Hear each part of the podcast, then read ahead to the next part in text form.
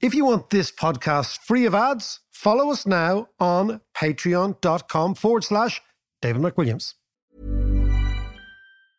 Quality sleep is essential. That's why the Sleep Number Smart Bed is designed for your ever evolving sleep needs. Need a bed that's firmer or softer on either side? Helps you sleep at a comfortable temperature? Sleep Number Smart Beds let you individualize your comfort so you sleep better together. JD Power ranks Sleep Number number 1 in customer satisfaction with mattresses purchased in-store. And now, save 50% on the Sleep Number limited edition Smart Bed for a limited time. For JD Power 2023 award information, visit jdpower.com/awards. Only at a Sleep Number store or sleepnumber.com. Hey, it's Ryan Reynolds, and I'm here with Keith, co-star of my upcoming film If, only in theaters May 17th. Do you want to tell people the big news?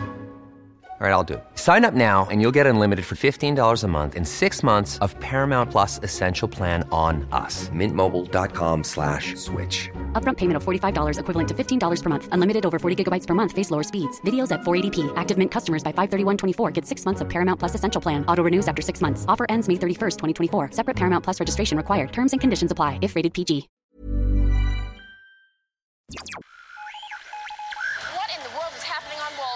Economic indicators. Who knows where this is going to end up?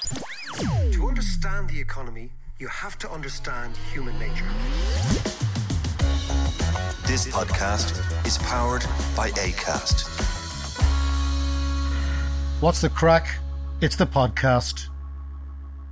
John and I are talking about bad names for bands. But I'm Shocking you, names, yeah. This this new band that I've been listening to, What's the name of them again? I can't remember. You see, that's the problem. Kra- Khruangbin, which is apparently Thai for airplane, but it's really good stuff. Right, it's great stuff. We It's might play stuff. a little We bit at might- the end. Yeah, yeah. How are you, head? I'm good. I'm good. I'm good. A little bit of a fuzzy head.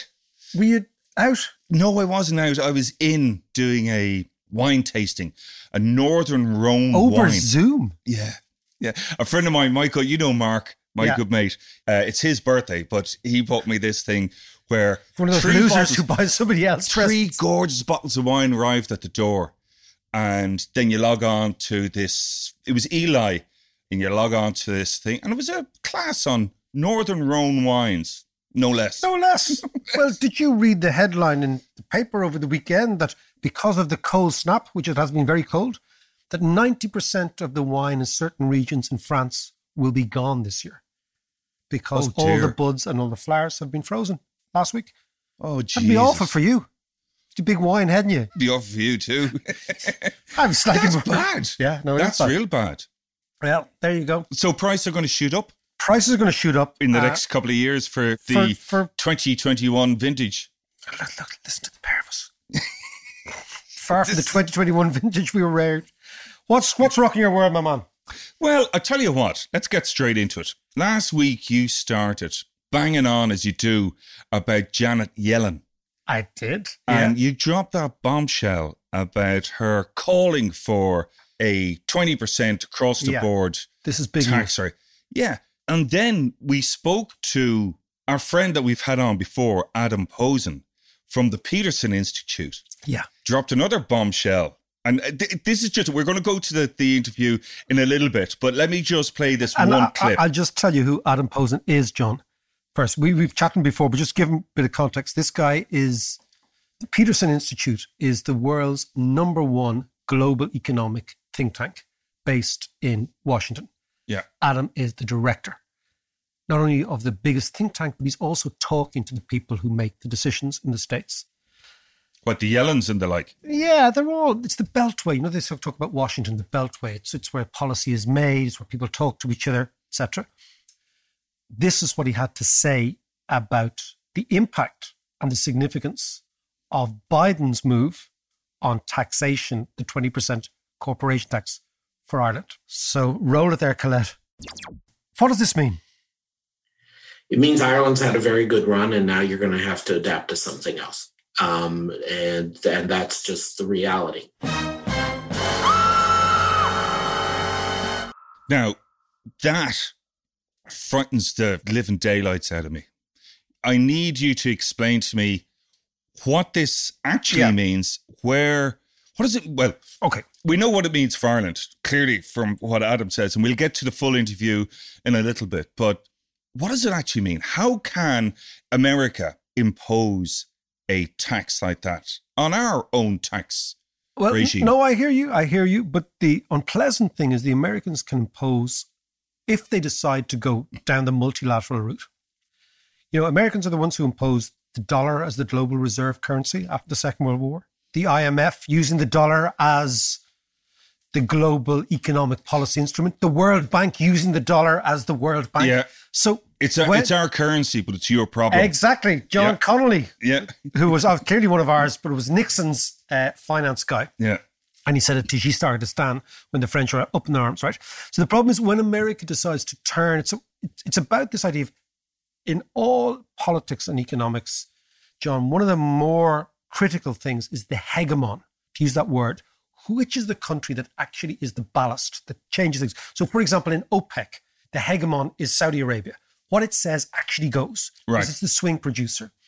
Now, when America wants to involve itself in the world, even with China emerging as a competitor, American hegemony means that what America says goes. And if America changes its mind and decides to go with something, most countries come in behind it. Now, on the issue of tax, unfortunately, most countries, unfortunately for Ireland, most big countries have a vested interest in a flat tax rate. And the reason is the following that the way in which we raise taxes in Ireland is disproportionate to our demographics, to our population, right? Right. So, what the French have always argued is the likes of Amazon, you need to pay tax in France if that little package comes in the door of a French door, right? Okay. But Ireland argued, no, no, no, Amazon could set up in Ireland, so all the profits of Amazon could be booked, made in France, but booked in Ireland. And that's what pisses off the French. So it's it's where are they actually doing their business? It's where they're doing their business. So for the last 20 years, we have managed to be able to operate a global tax system, which was definitely a little bit of beggar my neighbor, right? There's no doubt of that. And what Joe Biden has said is that's not going to happen anymore. So the interesting thing is lots of the stuff that Biden does is, I think, very, very it's, it's actually really impressive, right? Mm. On, the fiscal side and the monetary side and spending money. But also, Biden is not a corporate guy, right? So the Americans always jaundice their policy towards corporations, right? Mhm. Now Biden is saying, look, I'm from the guy in the street. My, the guy in the street is my man. And part of that is bringing the tax revenue home. So the question then is what happens to a country like Ireland? Because we traditionally got about six to seven billion in corporate taxation receipts in Ireland. Now, that's a lot for a country of four and a half, nearly five million people, right? Right. The question then is now there's two things. If the tax rate goes up, the Irish tax take will go up too, right? Because they'll be paying 20% if we're forced to. But the question then is we're a sovereign nation.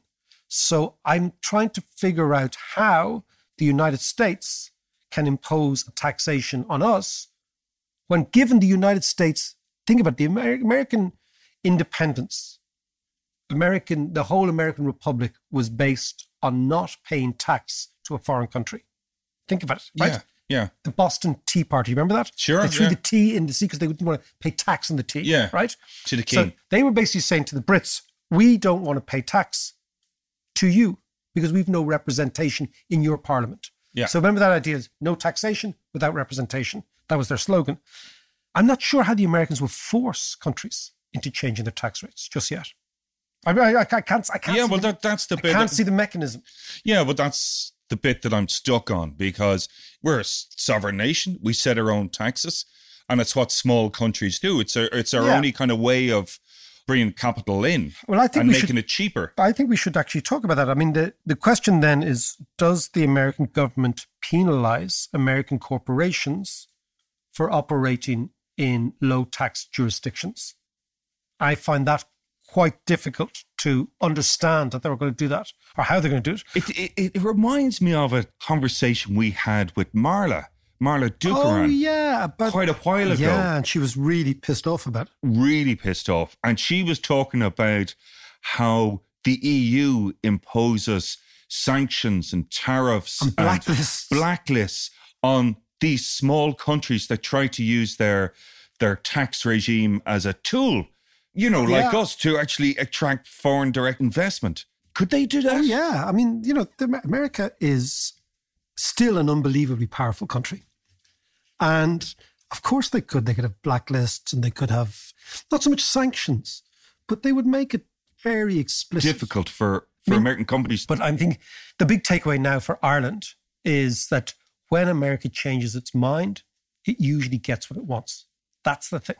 And if it wants now for American corporations to be lined up under a 20% tax rate, that's going to happen. That's just going to happen because American companies, by and large, do what the State Department tells them because they realize that their bread is buttered by the American state. Nobody wants to be a pariah company. Nobody. And large American companies, particularly in this patriotic sort of age, don't necessarily want to be the ones to wave their two fingers at the Treasury. Exactly.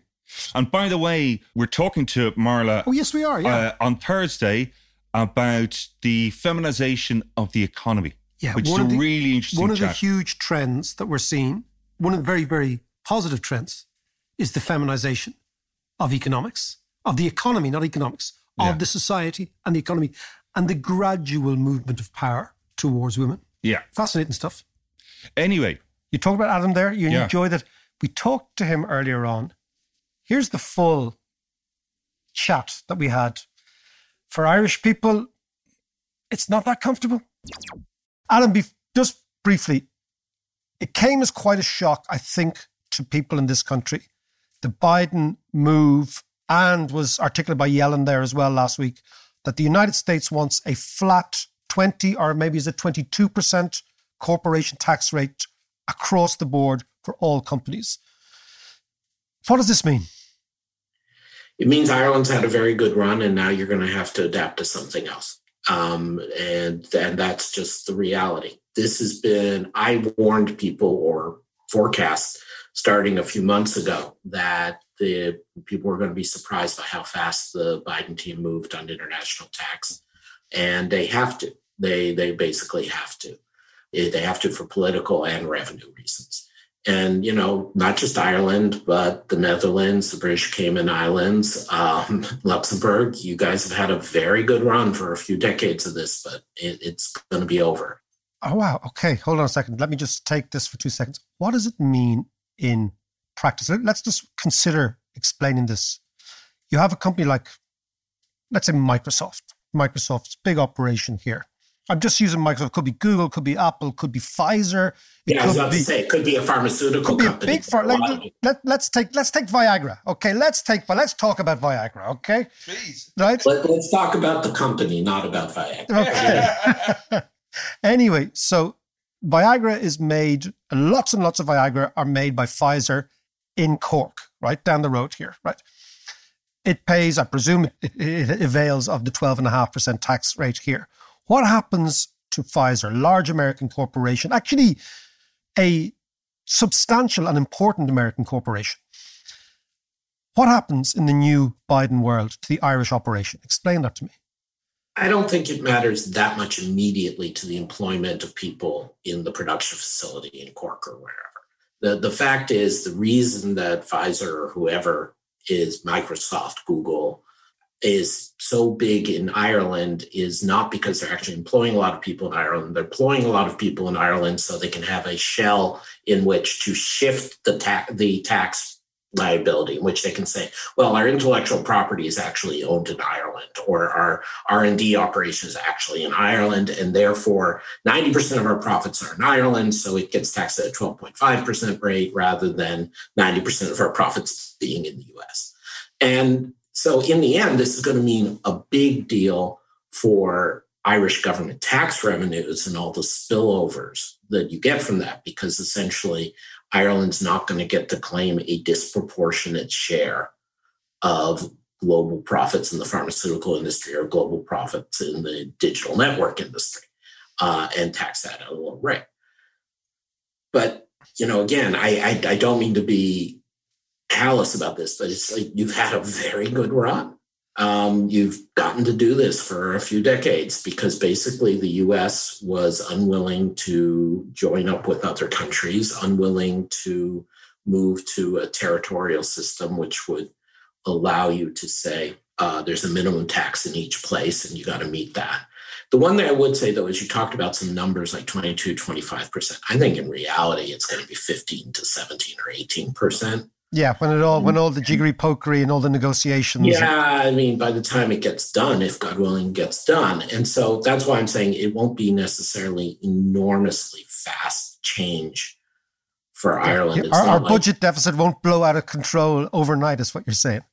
No, but it will grow. Yeah, because we I mean we, we we take. I mean, Ireland takes about eight or nine billion, maybe more in corporation tax off a population of four, 4.9 million. That's a lot of money. It's a hell of a lot of money. And it's a hell of a and, lot of, it's a lot of schools, that's a lot of hospitals, you know, that's a lot of, you know, I think. And again, it's not just Ireland. It's also the Netherlands. It's also Luxembourg. It's also these real havens like British Cayman Islands. And it's just too bad, folks, uh, because the, basically the US had mistakenly for a long time been thinking, well, it's more important that a Pfizer or an Apple or a Microsoft or whoever, because they're nominally US headquartered, that they get to avoid paying taxes and nothing threatens their primacy. They thought that was, American politicians thought that was more important. And what happened was the Europeans and usefully the French stood up and said, well, we're going to do digital taxation to make sure that the digital companies, the Amazons, actually have to pay something, even if they're, sure. they're huge business here and they're not paying anything. And the US, Amazon, and these other companies counted on the idea that the US government would in the end say, oh, don't go after our national champions. You're just jealous. You don't have an Amazon in Europe. But the Biden administration, Secretary Yellen at the Treasury, I think wisely decided that's not really doing much for the US. What we need is our fair share of taxation. So I think this is going to move fast. Adam, we will leave it there. There's a chill in the room. I can sense a chill. But listen, it's great to talk to you, and uh, we'll talk to you again very soon. Thanks for having me back, David. It's great to talk. This is Paige, the co-host of Giggly Squad, and I want to tell you about a company that I've been loving, Olive and June. Olive and June gives you everything that you need for a salon quality manicure in one box. And if you break it down, it really comes out to $2 a manicure, which is absolutely insane. It's also so easy to get salon worthy nails at home with Olive and June. The difference between how your nails used to look when you did them yourself and now with the Mani system is a complete game changer. The best thing about Olive and June too is it's a quick dry, dries in about one minute, lasts for five days, and full coverage in up to one to two coats. Visit oliveandjune.com slash perfect Mani 20 for 20% off your first system. That's oliveandjune.com slash perfect Mani 20 for 20% off your first system. Since 2013, Bombas has donated over 100 million socks, underwear, and t shirts to those facing homelessness. If we counted those on air, this ad would last over 1,157 days. But if we counted the time it takes to make a donation possible, it would take just a few clicks. Because every time you make a purchase, Bombas donates an item to someone who needs it. Go to bombas.com slash ACAST and use code ACAST for 20% off your first purchase. That's bombas.com slash ACAST, code ACAST. Hey, it's Ryan Reynolds, and I'm here with Keith, co star of my upcoming film, If, only in theaters, May 17th. Do you want to tell people the big news? All right, I'll do it. Sign up now and you'll get unlimited for $15 a month in six months of Paramount Plus Essential Plan on us. Mintmobile.com slash switch. Upfront payment of $45 equivalent to $15 per month. Unlimited over 40 gigabytes per month. Face lower speeds. Videos at 480p. Active Mint customers by 531.24 get six months of Paramount Plus Essential Plan. Auto renews after six months. Offer ends May 31st, 2024. Separate Paramount Plus registration required. Terms and conditions apply if rated PG. He's a bit like... He's, like, he's a bit like a barman at the end of the night, isn't he? Time now, ladies and gentlemen. Please, you had a good time. Now it's time to go. Lights on at the disco. It is a lights on at the disco yeah, moment, isn't it? It's like, oh my god, he's got red hair. Anyway, that's another thing. Bet you got that a lot, did you? All the time, man. It's the It's the, the disaster of the Redzer at the teenage disco when you're a kid, right? And you're trying so hard and you're being witty and engaging and you're just freaked out that the lights will come on suddenly. And then she goes, Oh my God, he's got red hair. yeah. Just I- after hours. You see, you never had this when you were 15. After, you know, just before the national anthem, the lights Yeah. come on. And they all- Scarpered. yeah, and I'm they all left- left you and came over my direction. Absolutely, exactly. The He-Man and me with my red fro in the middle of the, in the middle of the thing. Anyway, it's a red fro moment Right. for it Ireland. sure is. Okay. So tell us then. I, I still I'm I'm still really stuck with this. Like we charge I'm stuck with this too. but you can diet at least. exactly. Diet dark. Exactly. Fanta pants. No, no, stop it. Move along. You're getting. Sorry for John. He's very giddy today. So come here. Like I, I still need this explained to me. We charge our corporate tax rate is twelve and a half percent. Yeah. That's not going to change. That's not going to change because we're not going to harmonize up. Yeah. Right? We, So we might even say to the it two Americans, fingers we to might even say to the America Americans, yeah, we're all for harmonization. Harmonize down. yeah. You know what I mean? Well, we could drop our tax rate No, well. I we could, but I think let's. I think what's going to happen is the entire mood music in corporate America will change as a result of this. Right? There'll be lots of to and froing, and Wall Street won't like it. See, this is all part of Joe Biden's implicit anti-Wall Street idea. So you know, in America, you hear them talk about Main Street, which is the guy on the street or the woman on the street, and Wall Street, which is the elites. Right? Yeah. Now, of course, Wall Street wants low taxes for corporations. Why? Because low taxes for corporations drive up share prices because it means that the shareholder gets more back, not the government, from every corporation. Right. So Wall Street has always been behind low corporate taxes. And crazily, Wall Street's always been behind quite high employment taxes because it meant that the returns to profits. Remember last week we talked about Yep. profits yeah, and yeah, yeah. so That all makes sense. Yeah. so look at this in the round. What Biden Biden's doing, he's delivering on his blue collar average guy agenda. Right.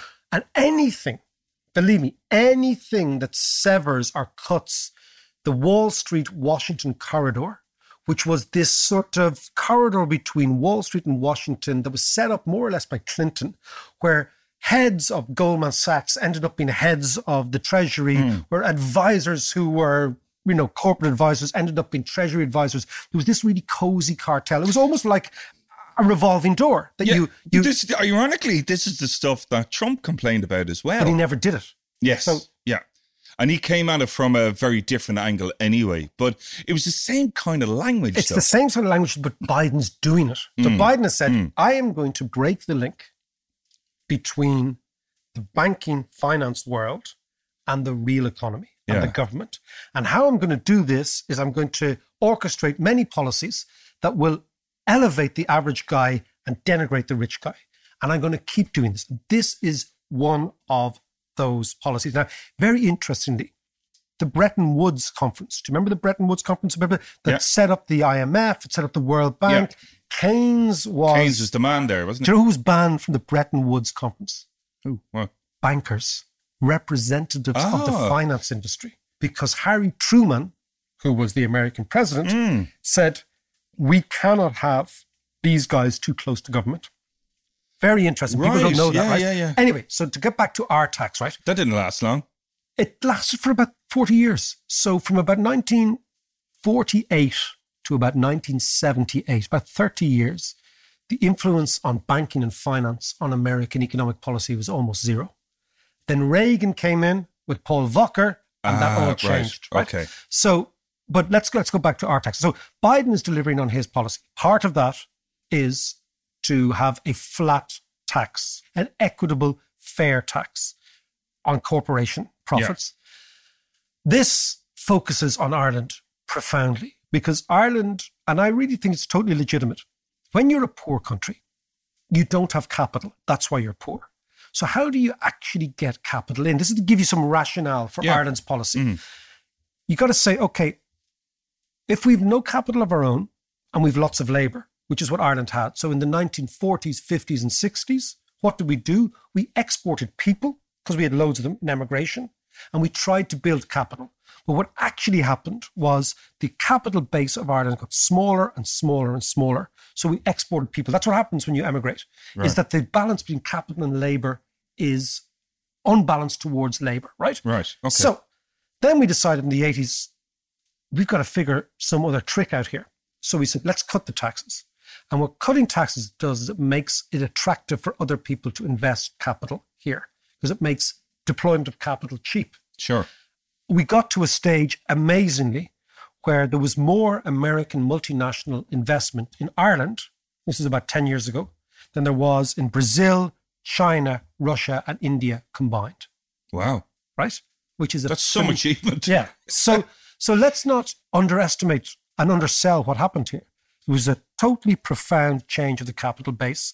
Now I know lots of people on the left say you're a tax haven, and they say tax the corporates because it feels good. It feels Yeah. right. And lots of people on the right say, no, we're entirely sovereign and, and, we can do whatever we want. Mm. Now, usually the reality is in the middle somewhere. And I think the reality here is going to be Ireland's going to have to reimagine our economic model much more so than almost any other country. Because, In in what way? well, because let's say, and Adam said there, he thought at the end it'll be about 16%. Mm. You know, there'll be the give and take or whatever. Yeah. we will then have to figure out the American corporations who operate here will have to pay 16% tax. Now, maybe they'll pay 12% to us and 4% to America. That's it could be worked out that, that way. Right. Right, a surplus, right? We'll see what happens, right? I Sorry, just hold up there. So they're going to pay some of their tax that they earned in Ireland to another country. to the country of their domicile. But Yeah, Yeah, I agree with you, John. I think that doesn't make sense to me. it, it's not that it doesn't make sense. I also think it won't really work. You see, we've always said that economics is like evolution, right? Yeah. That it's an organic idea that you change one thing here and then something changes. What we know is that nobody pays more tax than they absolutely have to, right? Sure. But This is just Yeah. these are these are facts, right? Yeah. I've never met someone who said, "Jesus, I'll pay more tax this year for the crack." Right? Yeah. It doesn't work like that. so everybody's in the lower tax game, and I think there will be all sorts of various schemes, whatever, to pay less tax. But let's also assume that the world is changing, that the bias of the states has changed. So then you think, okay, what do we do if we have attracted in lots and lots of capital based on taxation and that trick is taken away from us in some way, Mm. right? Or it becomes quite shameful for a corporation to be involved in tax arbitrage. You know, it actually becomes bad for their brand, you know, bad for their corporate social responsibility. And suddenly you see the world changes. Yeah, well, that perception would be quite easy to change, I'm sure. Very. I mean, you, you you wouldn't want to be working for PwC here or one of those big consultancies who basically facilitate all the tax jiggery pokery. Yeah. That I would think would be quite worrying for them because a huge part of their business is Right, yeah. servicing the clients who are the American Yeah. corporations. But let's look at the, the country, right? It means you've got to reimagine what the country does for a living, right? Now, it doesn't mean that Ireland's going to go back to the 70s or 80s or 90s, right? Because there are already the companies are here. So the question then is, what are the things that we have got to do to compensate for the loss of attraction that is the tax? So we need, ironically, we need more immigrants and cleverer immigrants. We need more access and open markets to the EU. And we need also to fix the housing issue. And it comes back to this Mm, yeah. idea because if Ireland loses tax competitiveness, it certainly can't be uncompetitive anywhere else.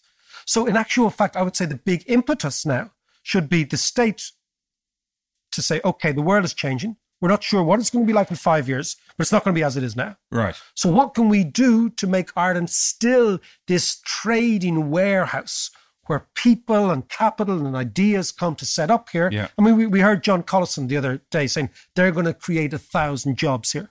Not because of tax, but because they believe the graduates will be here. We have access to the EU, Yeah, etc. yeah. So it's a good place Yeah. to be. But we've got to sell that more than just the tax now. And I think you look at history, all small countries need to do two things. One is you always need to trade with the outside world. You can never get rich trading with yourself because we're too small. Yeah. So you've got to get other people's money. That's the first thing. And the second thing, you, you've got to build companies or host companies that are capable of doing this. Now, my fear when I look at the way the world works now, John, is that there is a tendency, a profound tendency towards monopoly in markets. This is something that really worries me. But isn't that the natural order of capitalism? Well, yes and no, because capitalism is obviously based on competition. That this is our Schumpeterian world, Yeah. the relentless scales of competition, right? And uh, so if a product is good, it'll be copied, it'll be mimicked, it'll be, you know, humans are, what, what humans are is we are fantastic imitators. Yeah. Humans imitate. Uh, that's what we do. We copy all the time. That's part of But, human but when a company genius. is, is is doing well, you know, it seeks to eradicate the, The competition by either buying them up or putting them out of business or one way or the other. So you naturally end up with a a mono- or a type of monopoly. Well, up until recently, that wasn't the case. I'm always intrigued as if you look at, for example, the top 10 global companies in 1980 and the top 10, let's say Fortune 500 companies. Yeah. The top 10 now, even the top 10 in 1990, the top 10 in 2000, Are they very different? they're completely different. Oh, right. They're completely different, right? So there is an amazing churn in economics and finance and, and, and corp- corporations. But my sense of the point is there is a tendency towards monopoly now, and I think it's driven by the internet. I'm not too sure exactly what it's driven by, but I can see it that behemoths are emerging that are so big. And what that means is that countries that are not involved in the business of the behemoths, the huge, huge companies, and I'm talking Google and Facebook and these Mm, type of companies, will find it difficult to stay afloat, or not afloat, but stay in the game. And then you think, is it possible to create those companies from a small country? Do we have the technology? Do we have the individuals? Do we have the capital? All those things that have to come together and the spark of innovation. And it, I think it's going to be harder and harder in the future. So, therefore, small countries like Ireland have to acquire a bit of those companies in order to be in that business, which we did extremely well. And I think if you look at the difference between an Ireland, let's say, and a Portugal, you know, mm. everyone says, oh, joining the European Union made a big difference, or in Ireland and one of the smaller Central European countries. Why did we grow much quicker? Wasn't because we were in the EU, it's because we had something else. And that something else was the American involvement here. So what we need to do is need to keep them here, irrespective of our tax rate. And what that demands is that we reconfigure an idea of what Ireland is. Now, I've always been a big believer in the city state model. The Hanseatic, remember I told you years Yeah, ago, yeah, yeah, You know, yeah. The, the, the Hanseatic League or, or Florence in the Middle Ages or even Shanghai. I've, I've been intrigued by Shanghai between 1920 and 1947, John. This is my Right. this is my thesis, right? Excellent. Go on. But so Shanghai ends up being. Remember, we did our bit of Chinese history. So we did the Yeah. we did the the Opium Wars, then the Boxer Revolution. Yeah. Okay. All the while, the world is trying to get into China, and the Chinese are saying, "No, we don't want to buy any of your yeah. stuff. Don't need your stuff. We don't need your stuff." But what they did need was a window in the world to get Chinese goods out, and Shanghai was their window in the world. And Shanghai was created by an extraordinary, energetic, unusual, entrepreneurial Brits, French, Italians, Russians, all sorts came there, and they were given almost franchises to trade with China.